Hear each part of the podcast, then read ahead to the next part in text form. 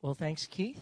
Uh, if you do have a journal, you can turn to page 24, and that has a space uh, for you to take notes. You'll also notice on uh, the right hand side there is an unlined section, and that's a place for you to doodle and write about what you're going to do later on today if things get a little bit boring for you at any time during the message. So you have two pages to fill there if you, uh, if you would like to. Uh, well, I uh, have a confession for you this morning. It's not going to surprise any of you who know me well. Uh, and that is that I am not always great at finishing things that I start. I know it's hard to believe, personality wise and temperament wise, that that's the case. You can ask my wife, Meg. I will start in the kitchen, I will start cooking something, and then I'll get enamored with something else going on somewhere else in the house, and I'll just leave in the middle of this, and the kitchen will be a total disaster. And she's like, What were you attempting to do here? Like, uh, I'm not sure. I got about halfway through, and then I got a little bit bored with it and gave up. Or uh, watching TV together. Uh, we'll be watching a show, and I'll get, I'll think to myself, I wonder if there's a better show on another channel. And so I'll just begin to start kind of flicking through the channel. We have one of these TVs you can see, you can kind of watch your existing show while you're flicking through new shows to see. So I never actually end up watching a solid 30 minutes of anything because I'm kind of thinking there's always something better on another channel and watch half of this and half of that. Uh, so sometimes the same kind of thing can happen in preaching. So, for example, in 2009, we started a series in the book of Acts entitled We Are All Witnesses. But did we finish it? No, we did not finish it we got to the end of the summer and then we moved into a series in Philippians. But you should all thank God for Pastor Keith because he writes these kinds of things down. And when Keith gets into a project, he's tenacious, like he's actually going to finish it off and he's going to stick with it. So it was not a surprise to me at all when we were away together for one of our days of prayer and when we do our planning for the teaching series.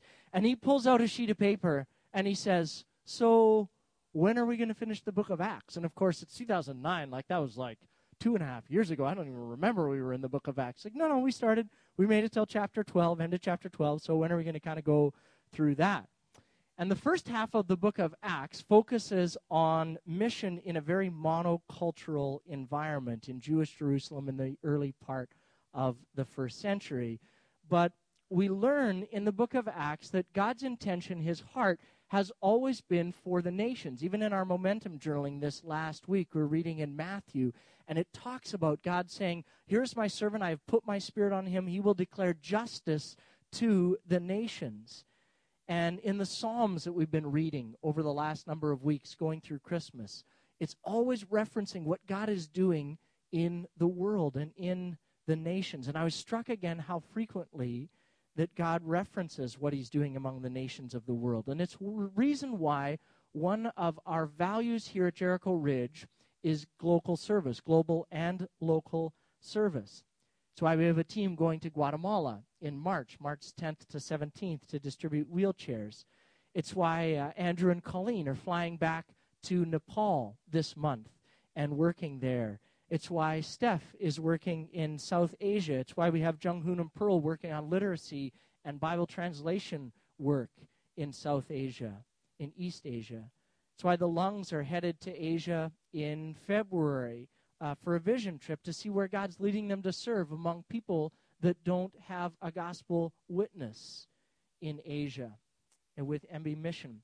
So I, Lindsay Schachter, right now is in Haiti. She'll be there over the second year anniversary of the earthquake, and she's there with a team working with them and trying to uh, bring hope to the lives of the Haitian people.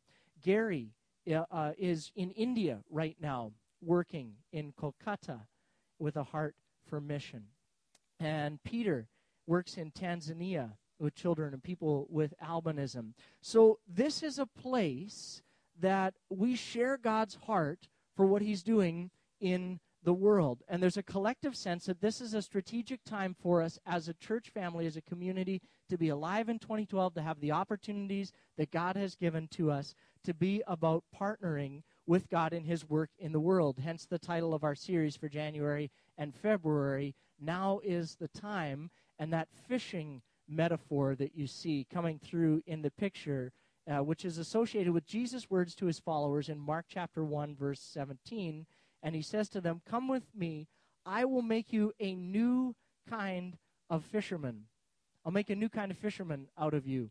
I will show you how to catch men and women instead of perch and bass. And so, as we celebrate all that God is doing in the world and our partnership with Him, what we sometimes forget about when we emphasize all of those things is that in our culture, too, our culture is also desperately in need of a gospel witness. We are also called actively to be locally fishing for people. And the principles that we apply to cross cultural ministry and mission also are very pertinent to our life and our work and your life and work and mission right here in Surrey and Langley. Because I would suggest to you that in our day and time, any conversation about Jesus, about his life, about the contents of Scripture and the gospel, any conversation with somebody about those issues is a cross cultural conversation. In our world today, when Danny Ferguson and the team from YFC go across the parking lot to R.E. Mountain High School and offer hot chocolate to kids and uh, get involved in their lives in a listening ear, that's cross cultural ministry. When uh, Mike, when we budget for staff dollars for Mike Olenek and, and encourage and tell him, Mike, it's a part of your job not just to spend time with church kids, but you need to be up in the high school in Walnut Grove, listening to what's going on in kids' lives and extending a hand of friendship to them and hope. That's cross cultural ministry, really. In the small neighborhood where we live, we are aware of nine different languages that are spoken in homes as mother tongues. It's a cross cultural encounter when we talk to our neighbors. And right here in our in our city and in our day and time in your workplace in Willoughby, when you talk to people about issues of faith, that's a cross cultural encounter. And so that's why I'm excited about the second half of the book of Acts, because it is full of examples and opportunities about crossing cultural barriers in mission, about the message of Jesus, not only globally, but also right here in our families and in our schools and workplaces and backyards. So let me give you a little preview of what it is that we're going to be emphasizing as we go through the second half of the book of Acts from chapter 13 to chapter 28 uh, in January and February. The first thing that, that we're going to learn and see is about the challenges and the joys of cross cultural mission that God has called us to as individuals and as a church family. Because the people fishing business is a tough business. It is in our day, it was in the first century as well, and we shouldn't pretend otherwise. But we also need to remind ourselves every now and then of the fact that when God gets a hold of a life and changes a person's heart and their orientation towards God and towards the world, there's a joy and a sweetness in that transformation that can't be replicated, but that certainly needs to be shared. And so when your life has been transformed by Jesus, there's joys, there's also challenges that come with the mission that he's given to us. The second thing we're going to see in, in Acts is we're going to see the urgency of mission that we are called to. And I want to share with you some of what drives the heart behind this teaching series and what keeps me up at night with a nagging suspicion is that in some ways we may be less, we may have a, our urgency level may have declined over the last seven and a half years from when we started meeting together in a high school cafeteria across the parking lot at R.E. Mountain Secondary School. In those days around Jericho, there was an urgency around mission, and sometimes you know that ebbs and flows a little bit. And so we want to just take a, a blowtorch to this value of seeing people reached with the message of Jesus and kind of heat that up a little bit in its urgency around it. So, challenges and joys, urgency of mission. We're going to focus on the declaration of what it is that God is doing in the world, not solely on decision. And I'll explain a little bit more what this means as we go throughout the series. But for now, don't hear what I'm not saying certainly not uh, minimizing the importance of a person making a decision when it comes to saving faith in faith in Jesus. But sometimes what's happened in the evangelical world over the last 50 years or so is that decision has become the only metric that is utilized. And in the book of Acts, if you look at what they do with the gospel, they see themselves as declarers and embodiers of Jesus' message. They are not arm twisters or technique masters in any way. The focus in the book of Acts is on spirit led conversations and declaration of God's worth and his work in the world. It is not on dumping prefabricated content on people. And so we're going to talk about this as we go through this series. And that's why this next one is important because the way in which they do this in the book of Acts is quite different than what we have maybe done in the last number of years as evangelicals. And that is the emphasis in the book of Acts is on sharing God's story and also on sharing your story. And so we're going to learn together how to share your story. And I have to be honest with you that this is a little bit of a learning curve for all of us. Because one of our dreams this year that we've identified as a goal for us as a church family is that we want to see every person who's connected with Jericho Ridge learn how to share a short story of what God is doing in your life in 2012. Everybody. Just learn how to talk just a little bit about what God is doing in your life in 2012. And we're going to help you on this one. There'll be training and support and storytelling success parties, but be thinking and praying even now about what that might look like for you to be sharing your story and opportunities that God is going to give you to do that throughout the course of this year. All right, so that's what we're going to see as we go through the book of Acts. I want you to turn with me in your Bibles, which you now have on your phones, and, and so I will assume that you are not texting your friends. I'll assume that you're reading the scriptures when you get your phones out. That uh, turn with me to Acts chapter 15. And one thing to remember about the book of Acts is that Acts is basically it's like a travel log with a bunch of speeches interspersed throughout it. And so when we go through the second half of the book of Acts, we're going to focus more on the speeches, uh, but it does help to understand the travel log as an integrated part of the story and as the spread of the gospel in, uh, in the world and in our world today. So if you'll bear with me for a few minutes, we're going to rewind the tape in the book of Acts uh, to chapter 8. And in chapter 8, we first meet a guy by the name of Saul, or Paul, as he becomes known later. And this is a guy who is highly trained in Jewish law and religious cultural practices.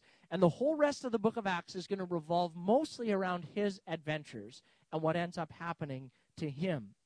And so this guy, Paul, is his job description, his mission in life when we first meet him in uh, chapter 8, is that basically he has a mandate from a religious community. He, they pay his full time salary and they give him all the resources that he needs to go around persecuting Christians, dragging them out of their homes, hauling them off to jail, and saying, you know what, you guys are breaking the law by meeting together in this way. That's it, you're done you know, in jail with you. This is his job description and his mission in life. He's very, very passionate about this.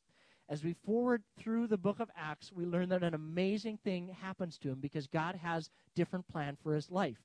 And so he actually has an incredible and supernatural encounter as he's on one of these trips to go and drag Christians off to jail. He has an encounter with God. And he experiences God personally. And God totally transforms his life. And he has this supernatural conversion experience, and he has to begin unlearning some of the stuff that he thought was true about God and about religion and all of those things that he'd grown up knowing for all of his life.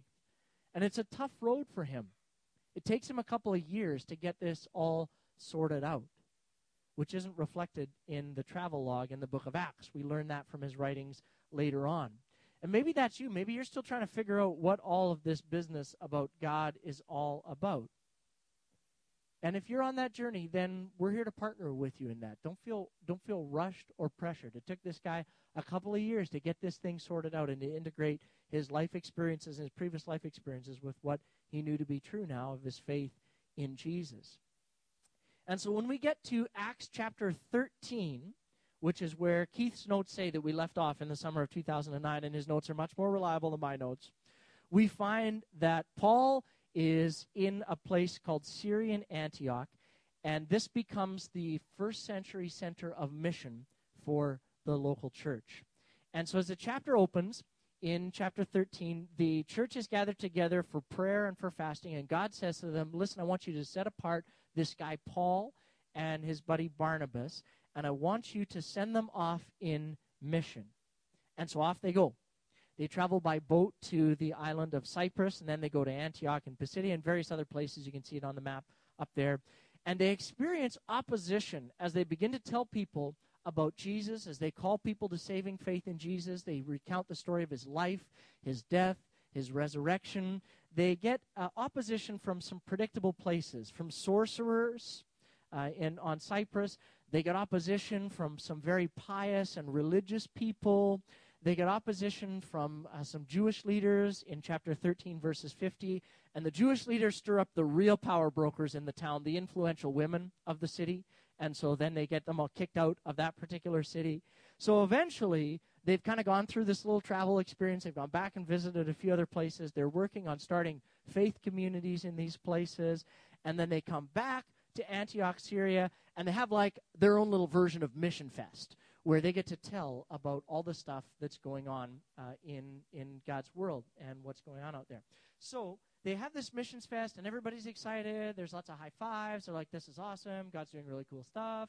And then all of a sudden, the the kind of bottom falls out of the whole thing, and that's in chapter 15. And look with me at Acts chapter 15, starting in verse one.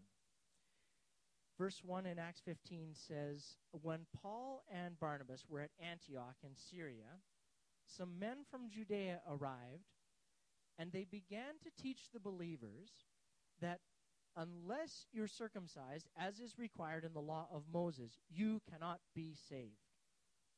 Well, Paul and Barnabas disagreed with them, arguing vehemently. Finally, the church decided this was such a big deal that they were going to send Paul and Barnabas to Jerusalem, accompanied by some of the local believers, and they were going to talk to the apostles and the elders about this question. So, Paul and Barney are back from their cross cultural encounter, uh, and they're all excited about all the things that God has been doing in the world and, and seeing all kinds of different people with different cultural backgrounds come to faith. And then they get back to their hometown, and suddenly there's these people that are saying, No, no, no, no, no. You have to follow the old customs and old ways of doing things. And Paul and Barnabas say, No way. That's not what we've been out telling people. That's not what we understand the life of Jesus to be about.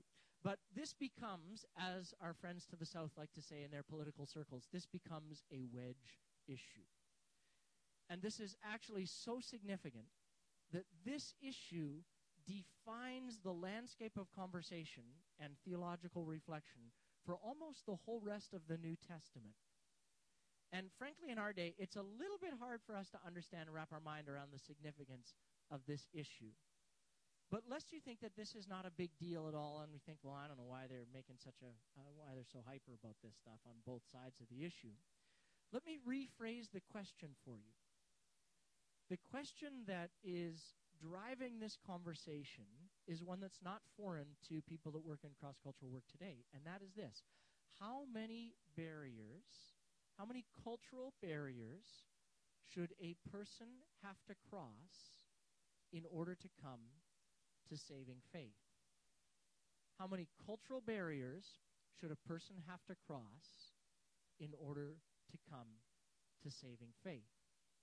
Now, we might be more familiar in our more recent history of this conversation being played out in international context. So, for example, we can probably think of colonial uh, mission expressions or even grievous ones here in our own country's history, where, where with the First Nations, where people were required to become Western or British or white or suburban middle class in order to be Christians.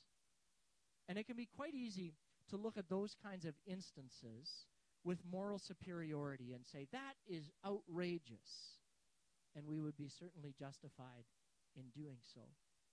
those barriers, we would say. They shouldn't exist. People shouldn't have to jump through those kind of hoops to come to faith in Christ. But let's not kid ourselves, friends. The, the barriers that exist to people coming to faith still happen today. There are still barriers to people coming to faith.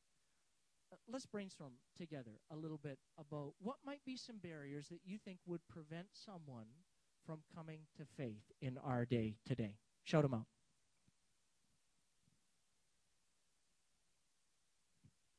Yeah, for sure.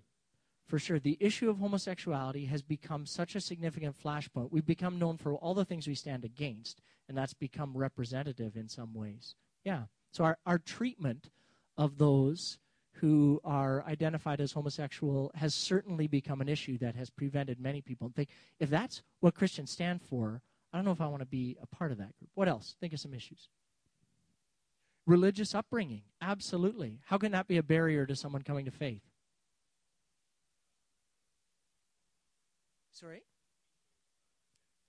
Jokes about Veggie Tales? Yeah? Yeah, okay. So the subcultural piece, that's a very true. You can actually grow up in a particular, to speak to Mike's issue, religious upbringing can be a barrier for you to coming to authentic faith because you grow up in this subculture whereby it, it seems like it's understood that everybody is a Christian. And that actually is the whole genesis of our denomination 150 years ago, where people said, Do you know what? Has anybody actually made a personal profession of faith? Or are we just a bunch of cultural people that grow up in a church and then figure to ourselves, well, since I grew up in a church, then I must be a Christian? Yeah. What else? What's another barrier that you can think of? Justice, issues of justice. Yeah, absolutely. What else? Hypocrisy, absolutely. Yeah. What else? Irrelevance. Yeah, the church has been busy, very busy, and poured insane amounts of resources into answering questions that nobody's asking, or that they were asking years ago and they got a decent answer to, and we just keep recycling that answer for them, hoping that maybe they pick it up again. Yeah, there are there are all kinds of barriers that exist to people coming to faith. I can remember even simple ones. I can remember when we were on holidays two years ago. We were down in Florida, and I went to the one of the more prominent churches in a particular city. And you know, it's Florida, it's the summertime, it's hot. So I'm wearing shorts. And I thought, well, you know, there's the the average age in this community is quite a bit older than I am. So I should probably at least put on a collared shirt if I'm going to go to church. So I found a nice polo shirt. You know, I got it on. I even decided I was not going to wear my beach sandals. I was going to put on my nice sandals and go to church. So I thought, hey, this is great. And I drive up to this church, and the place is like right out of a postcard. It's got a white steeple, it's red brick building, you know, all this, all of these things. So uh, I get inside and I find my seat, and I see they have a big choir with massive robes, and I thought, well, that's kind of interesting. It'll be fun. And then I notice about this point, before things have kind of got underway, that all the people around me are kind of looking at me a little bit differently. And then it dawns on me they all have suits and ties on. And like they are dressed to the nines. And the kids all have like sweater vests before sweater vests were cool. And they like everybody is really, really dressed up. And uh, I'm thinking to myself, well, I begin to feel a little bit uncomfortable. And, and uh, people begin to kind of, you know, say things like, you're new here, aren't you? like, you're not from around here, are you? And I'm thinking, you know what, though? This is kind of weird because all through the whole week, this is what you people in Florida wear. You wear shorts and like collared shirts. And then suddenly, Sunday morning comes and some switch flips in your mind and you all dress up and get in suits and ties and go places. This is really weird. You're not catching any of this? And I thought, you know, the weirder place, I feel uncomfortable here. And this is a church, and I'm a pastor, and I feel uncomfortable in this church. And I thought, you know what? I didn't know that the subcultural norm here was that you were all going to get dressed up in suits and ties. And I'm getting an unspoken message. And the unspoken message that I, at least as I interpreted it, was young man, if you would like to come to this church, then you had better get dressed up next time. If you would like to be a part of our faith community, there are some standards to which you need to adhere. And there's some barriers that I needed to cross. Maybe you've had an experience like that. It could be about something as insignificant as how you dressed when you walked in, or something as significant as the way in which we as Christians have behaved over the last number of centuries. Suddenly, without warning, you can find yourself up against a barrier that you somehow feel you need to cross in order to find a place of belonging in a faith community. And that is really the issue that's going on here in the early church. Because of the Jewish roots and the history and the ethos, there were those who were saying very, very strongly listen, if you want to get to Jesus, you have to go through all of the stuff we had had to go through for centuries. You have to become Jewish. You have to follow these Jewish customs, ancient Jewish religious practices as laid out in the law of Moses, and then and only then will we let you into God's family because it's our job to be gatekeepers around here. And Paul and Barnabas are so ticked off by this, they begin to argue with these people. And it gets so heated that they finally decide, you know what, we can't come to a resolution. We're going to have to go down to the apostles who knew Jesus themselves. We're going to have to go to the elders in Jerusalem and discuss this matter further. So keep reading, and these verses won't come up on the side screen. So follow along in your Bibles with me as we read in Acts 15, verses 4 through 6. So the church sends these delegates down. Verse 4, it says, When they arrived in Jerusalem, Paul and Barnabas and Paul uh, were welcomed by the whole church, including the apostles and elders, and they reported on everything that God had done through them.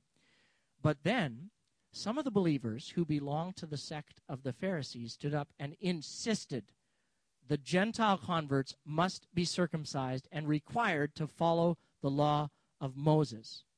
So the apostles and elders met together to resolve this issue.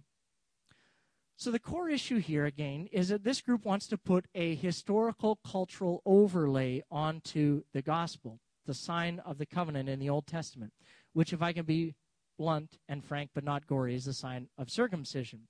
So, uh, if I was Paul, I think I, the better way to have resolved this issue, if I was Paul, would have said, Listen, do you want people to become followers of Jesus or not? I mean, circumcision, guys. It hurts enough when you get circumcised as a baby. You really want to make this the entrance ticket for grown adults? Like, you really want to limit your conversion rate, don't you? That's probably how I would have approached the issue. To me, I would have just said, "This is ridiculous. Like, can we not solve this right here and now?" But this was this was a cultural issue that was very near and dear to those who were Jewish and had this background. And so, Jewish Pharisees, it's all that they could picture. They, they could not conceptualize of somebody coming to faith and understanding who God was without going through those kinds of cultural experiences. If you didn't, weren't Jewish, you, you at least had to become Jewish in their mind, in their lifestyle, to get into the club. But just so we don't get smug and think to ourselves, whew, I'm so glad we don't do anything as stupid as that at Jericho. Like there's lots of things like we've already brainstormed about that can be potential barriers that are cultural overlays that can prevent people from coming to saving faith. And so what barriers might potentially exist a person coming to saving faith? We've named a lot of them already. Some of the possible barriers are things like the history of Christianity, the perception that people have, like Nigel said, or the experience that people have with Christians. If you've met a Christian and their life is in no way transformed by Jesus, you think, do I really, do I really want to get involved with that? There's other things. There might be things that we do here at Jericho, our, our ethos, our style, the language that we use, the cultural composition of people here. These might be potential barriers for people coming to faith. People's past or present hurts. People feeling like they don't belong. I mean, we could, there are tons and tons of things that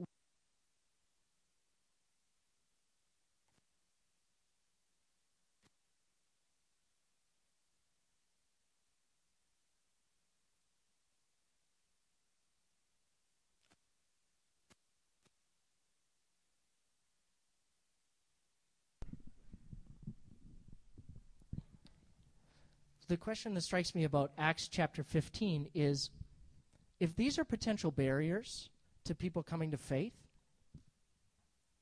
whose job is it to break down those barriers?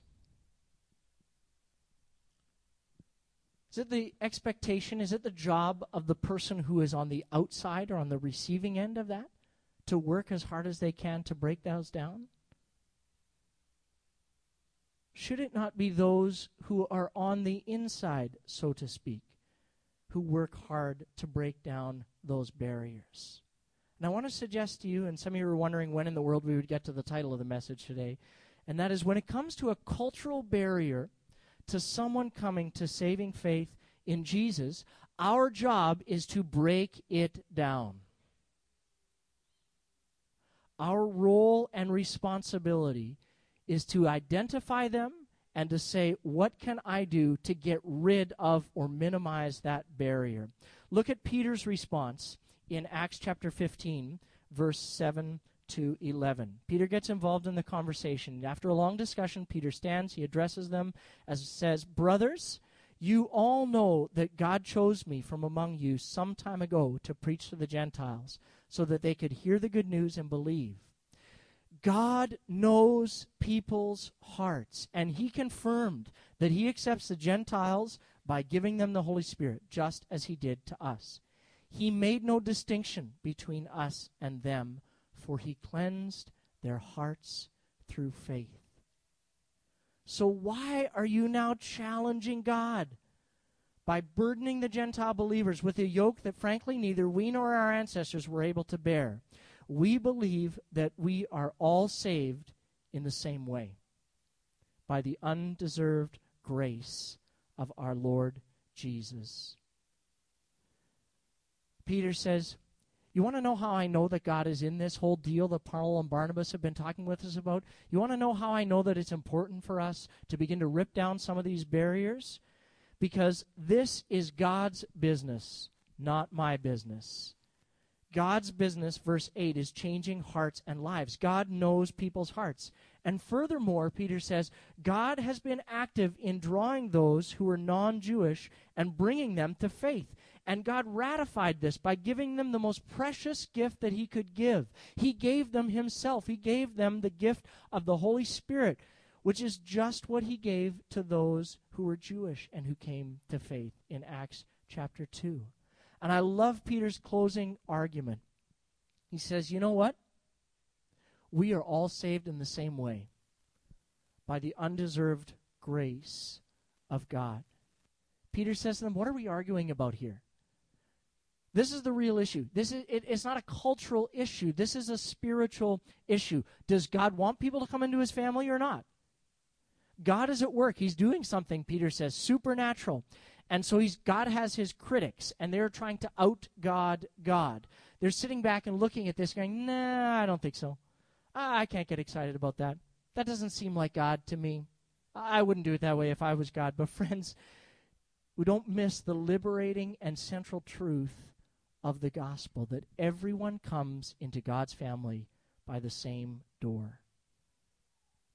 There is no other way. The sign above that door is grace. You don't get in by what you do. There are no other entrance points. There are no entrance barriers or other requirements because of what God did, because Jesus paid for it all when he died on the cross, when he rose again, when he ascended into heaven, and broke the power and the hold that sin and guilt have on your life and mine. And to imagine that you are going to approach God in any other way, religious background, otherwise, is just ludicrous because it's so clear that we approach God only on the merits of what He has done and His grace. To think that you have to do stuff or that you have to culturally become who you are not in order to get God to like you is preposterous. And Peter reminds everybody, he says, we are all saved in the same way by the undeserved grace of our Lord Jesus. But this is such a big shift for those who grew up with another orientation culturally that they, they have difficulty getting their minds around this and working it out. So Paul and Barnabas recount their experiences of the work of God in the lives of non Jews, and Peter does the same. And then James stands up and he roots this in the Old Testament scriptures.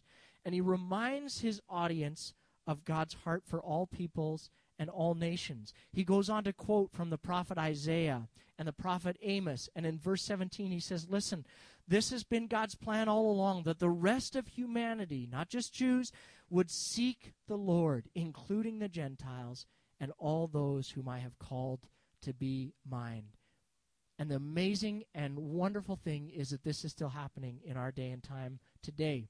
All around us, all around our world, and here in our neighborhoods, in your workplaces and environments, people are still seeking after God. God is still at work calling people to Himself all around us. And friends, my heart is stirred up, and the hearts of our leadership team is stirred up to say, if God is at work, then now is the time for us to partner with Him. If He is so active in this, and in this new year, as we move into this, this is game time. You listen to the songs that we sang earlier, declaring salvation is near, salvation is here. God is still turning hearts towards himself and lives toward himself. And he's inviting you and I to partner with him in that process of redemption. And so our role, just like the role of those people in Acts chapter 15, is very simple. James says it right in verse 19. Look with me in verse 19. He says, Our role, our role is not to make it difficult for people who are seeking God and who want to turn towards him. That's our role. We are barrier busters from the inside out. People are seeking God. People desire to turn towards God. And our job is just not to make it difficult for them to do that. As you read through the conclusion to this story, the decision that comes out in the letter that they write is let's remove as many barriers as possible so that as many people can come to saving faith as possible. And their decision is to instruct both Jews and Gentiles in this new family to not eat food that's been sacrificed to idols. This is an allegiance issue. Do you worship the one God or something else? To abstain from sex outside of the boundaries of marriage. This is an ethical issue. And then not to eat the blood, not to eat blood or the meat of animals that have been strangled. Sounds pretty fair to me. so in chapter 15, verse 1, we begin the chapter with the barriers very, very, very high. The entrance requirement, if you want to come to faith, is really steep. And we end the chapter with it really, really low and really sensible. The barriers of cultural preference and overlay have been removed so that those who are actively seeking God can turn towards Him. And the result, if you read at the end of the chapter, is joy. There's an increased passion for mission that happens. There's an increased faith and a sense that from those that are far off, that newcomers uh, is a time to welcome them, and that now is the time for saving faith. And that God is at work turning the hearts and lives of those who are seeking Him towards Him. And I don't know, maybe that describes you here in this place today. Maybe you're seeking, maybe you're asking questions about God, asking what it means for you. What are the implications to be a part of His family? And I want to remind you of, of Peter's simple words in Acts chapter 15, verse 11. We are all saved in the same way by receiving the grace that is offered to us in Jesus. And that simply means you say yes to God in the work of His Son Jesus on the cross. And so don't leave here today, if that's you, don't leave here today without coming and talking to me about that decision. Don't leave here today without processing that a little bit more and taking the next step on your journey of faith. And during our response time, I'll be at the back, and I want you to come and talk to me, and we can pray together about questions that you have, and talk and dialogue, and set up a time to have coffee together. You can talk to the friend who brought you. If you're a person who has been a part of God's family, then the response for us is also clear. The question we want to ask ourselves is Are there any personal barriers that need to be torn down in your life in 2012. Might be that you have a personal preference in terms of how someone ought to think about God or behave or live. We might have to unlearn some of that in 2012. Might have to make some mental adjustments about people who are seeking God might be that you need to put yourself in a new environment in 2012 in order to push beyond or outside of the comfort zone. Might be that fear is a huge barrier holding you back from saying anything about your relationship with Jesus. I want you to spend some time this week with God in solitude and silence, asking Him, God, are there any barriers in my life that you need to address? Are there perception issues that I have about how people come or who is eligible to come to God? And ask God to tear those down in your life. Another part of our response is also a corporate response. Are there any of those barriers that you listed or that you can think of that God might be uniquely calling and equipping us to tear down as a church family in 2012? Are there things that we say or that we do that we need to get rid of? Are there things that we don't say or that we don't do that we need to begin to do in order for people who are seeking God in Willoughby and Clayton to find Him? Maybe there's things that we need to repent of corporately. Now is the time. It's the start of a new year. Maybe we've lost our first love for mission and begun to emphasize other things. Now's the time to come back, to tear down that wall, and to remind ourselves that our primary role is to participate with God in His mission of changing hearts and lives. I'm going to ask the worship and song team if they would come, and we're going to respond with some songs that speak to this and invite God to continue to lead us in this. I'm going to invite you to stand with me and we're going to pray together. And I'm going to pray through our mission statement as a church and ask God that He would continue to stir these things up in our hearts and our lives. Would you stand with me and I'll pray?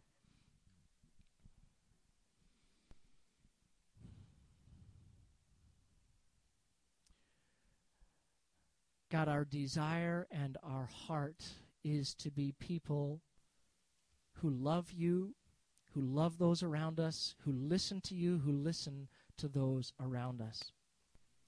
And so today in this place, Father, if there is anything that we have set up as a barrier or anything that uh, we perceive as a barrier, Father, I pray that you would speak to us about tearing it down. We want to be people who listen and who love you and who love our neighbors. God, you have called us to be a people who extend your hope and your reconciliation to our community. And so, if there are barriers in our heart, maybe fear is keeping us from doing that individually and corporately. God, would you tear that down this morning? Father, we want to be people who are available to you to rip down barriers Make it easy for people who are searching for you to find you in all of our lives, all of the time. And so, our expression in song, Father, is an invitation for you, Holy Spirit, to come convict us where it's necessary, encourage and strengthen us where it's necessary. We commit to saying yes to you in obedience, to doing the things that you call us to do, and to going where you lead us. In the name of Jesus we pray. Amen. Amen. Let's sing together.